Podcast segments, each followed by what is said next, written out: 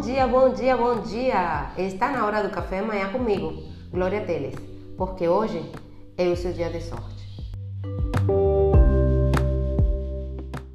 Damos rótulos a diferentes níveis de dor ou prazer que geram diferentes sentimentos e chamamos a esses rótulos de valores. Por exemplo, o que é mais importante para você? Sucesso, amor, aventura ou segurança? Se você pudesse ter apenas um desses sentimentos, qual você escolheria? A resposta muda de pessoa para pessoa, pois cada pessoa dá diferente nível de importância para cada um desses estados. Cada pessoa tem uma hierarquia de valores que direciona o seu comportamento. Colocamos nosso foco naqueles estados que achamos nos darão maior prazer que são os nossos valores desejados, e evitamos a qualquer custo aqueles estados que achamos que nos causarão dor, que são os valores indesejados. Quando você conhece seu sistema de valores, aquilo que você mais quer na vida e aquilo que você mais teme, você sabe qual vai ser o seu comportamento em qualquer situação. Se você conhece seus valores, você sabe em que sua mente coloca seu foco. Assim, se você muda seus valores, você muda o seu destino. Como seus valores são formados com o tempo, a partir daquilo ao que você inconscientemente associa dor ou prazer, se você mudar as suas associações, você muda seus valores.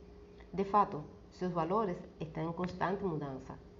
Quando você conhece seus valores, você começa a entender por que você age do jeito que você age. Assim, o primeiro passo é descobrir quais são seus valores e verificar se existem incoerências entre eles. Por exemplo, uma pessoa que gosta de aventuras, ao mesmo tempo não pode querer segurança, pois um valor é oposto ao outro, e isso cria infelicidade, pois a pessoa evita se aventurar, que é uma coisa que ela ama, para não correr risco e acaba se sentindo frustrada. Junto com os valores, temos as crenças e as regras pessoais, desenhando a nossa personalidade e definindo como agimos. Crenças são afirmações que acreditamos serem verdadeiras em relação a qualquer coisa. Por exemplo, algumas crenças bem arraigadas na nossa sociedade. Dinheiro não traz felicidade, os homens não choram e por aí vai. As regras pessoais são afirmações condicionais que indicam o que precisa acontecer para que uma outra coisa se cumpra. Por exemplo, costuma dizer: quando eu tiver dinheiro, serei feliz. Se estudar bastante, conseguirei um bom emprego. Juntas, as crenças e regras pessoais definem se nossos valores estão sendo alcançados e respeitados. Geralmente, quando você fica chateado com alguém, é porque não está respeitando alguma de suas regras pessoais. Por exemplo, se um dos seus principais valores é a pontualidade, quando alguém se atrasa, você tende a ficar chateado. Amanhã veremos como mudar valores, crenças e regras para começar a mudar a sua vida. E a tarefa de hoje é você fazer um levantamento de quais sentimentos ou estados emocionais você acha que lhe darão maior prazer.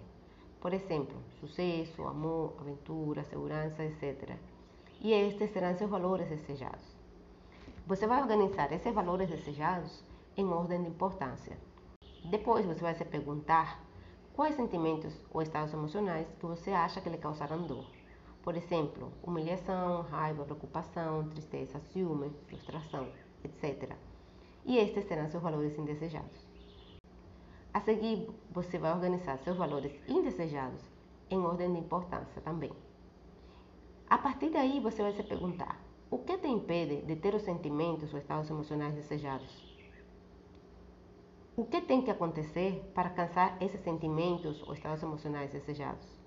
O que te faz ter os sentimentos ou estados emocionais indesejados? O que você pode fazer para evitar esses sentimentos? E amanhã veremos o próximo passo para você começar a mudar.